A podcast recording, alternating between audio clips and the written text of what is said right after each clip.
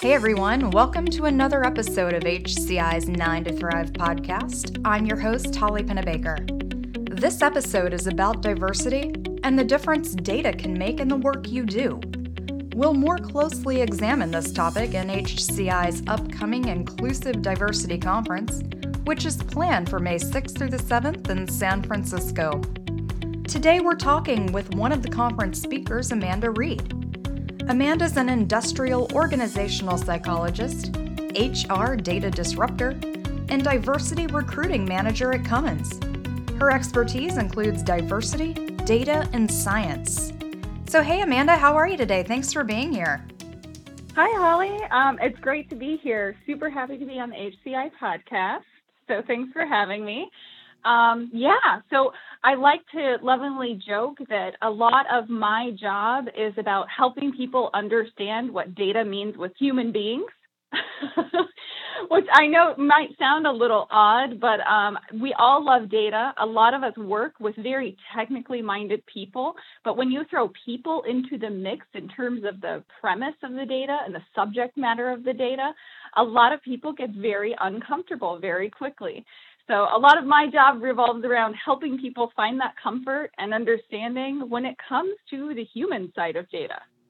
The human side of data, I think that's a great way to start this morning. And you mentioned throwing people into the mix.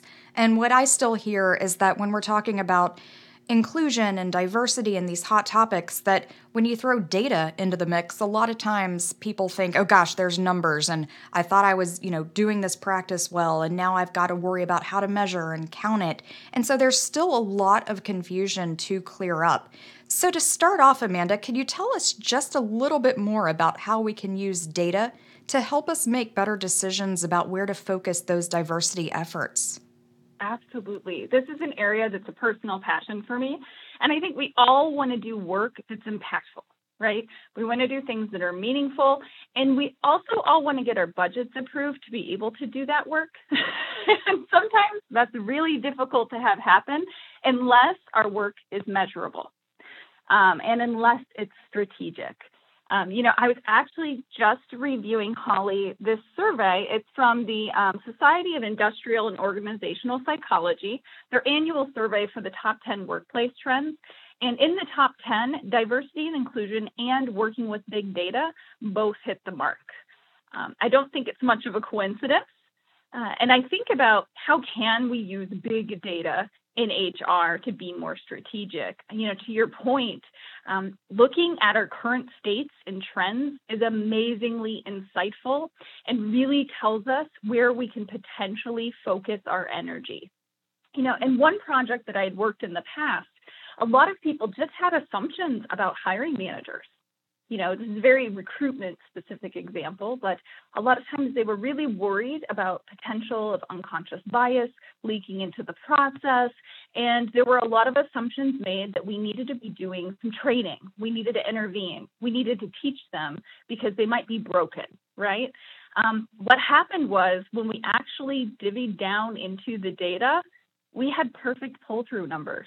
From a data standpoint, there wasn't unconscious bias happening in the process with those hiring managers at all.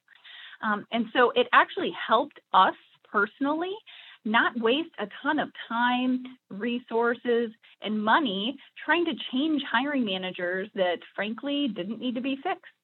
Instead, we got to spend that time and effort and resources and money and measuring our applicant rates and how could we build better applicant rates and how could we attract more diverse talent so that way we could take advantage of those really great pull throughs. So sometimes data can be pretty simple. Um, it's just a lot of times we haven't looked at it that way. Yeah, really good point there. And you did a really good job about putting those points together to create, you know, we start here and then we end up here and then we see this result. So, really good stuff there. Another big word that we're hearing, especially when it comes to digital data, all this good stuff, is data disruptor. And you're actually one of those. So, could you explain how you use unconventional social science research as an influential guide for successful diversity initiatives and, like you said, recruitment? So it's it's funny you talk about this a little bit because I love getting inspiration from unusual places. Um, and I really see being as a data disruptor is finding ground sound research that other people are doing and how can I then use that with the data that I know about the populations I'm helping to support and leverage it really intentionally. Um, you know, there's great behavioral research and findings out there in D&I. A lot of people just don't necessarily know where to look. Um, a favorite of mine is also to leverage market research that's being made from marketing companies. Uh, Nielsen Insights, um, I'm a little bit biased there because at one point in time I worked for Nielsen, but they are a favorite resource of mine. They do great research diving into segmented consumer markets, and there's no reason why the same research couldn't be applied to recruitment models. If we're trying to understand as a company how to attract customers, and how to get brand recognition, I see that as an easy slide directly over into what does our brand space look like from a talent attraction standpoint. Um, what does it look like in terms of where should we be placing our curated stories about what it's like to work at our company? Um, where can we find the populations that we want to attract and, and hire and retain and develop? You know, I think even other organizations also can really look at leveraging research and inspiration for new initiatives. Um, this is a really interesting one. Holly, I don't know, have you heard of Gender Avenger? Gender Avenger is a new one for me. What's that all about? it's this really interesting community, um, and they are all about equity and representation in speaking time and at conferences. Um, and they have this really fascinating tool that they call the GA Gender Avenger Tally app. And it was actually designed with the intention of understanding representation, of equity, and talking time at conferences, as well as to be leveraged within meetings. Um, when I discovered this, I was really inspired that this could actually be something we could apply maybe during interview processes. What does our interview panel representation look like? What do interview times end up being? How much time are we discussing different candidates during consensus meetings? So these things, even though they're looking at it from a different perspective, if we can get a little creative and a little bit sideways, we can start to see how we can use this research and turn it into data to be leveraged within our own organization. Are women getting equitable talking time when we're talking about candidates? Are our minority uh, candidates getting the same consideration and airtime during those consensus meetings? And what does that look like? And what are the implications of that as well? Um, in addition, I also feel like Google Scholar is a really amazing resource that I think a lot of practitioners might not be aware of.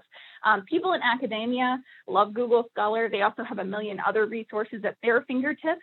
But for those of us that actively work in HR and are not in academia, Google Scholar is a great place to get our hands on some of this great research that different people are doing. And it's free and it's accessible.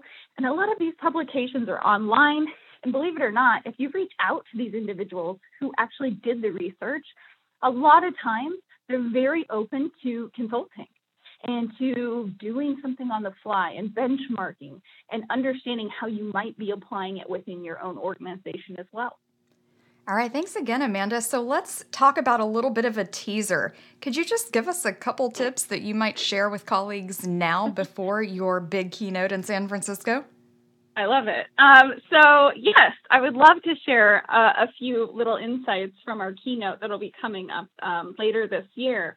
So, I would have to say, paramount, know your own data first.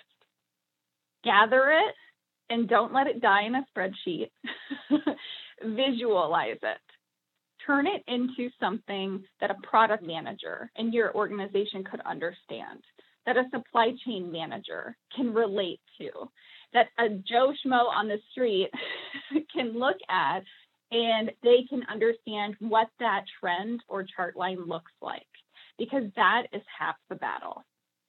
And when you have that data, start to look at it differently. So many HR professionals have access to so much interesting data. A good example of that is employee survey data start looking at it by segment. Start looking at it by gender. Start looking at it by race and ethnicity. Look at it by region. Look at it by job category. And then ask more questions. That is where the anomalies will show up. And that is where hidden trends within your own organization will start to emerge.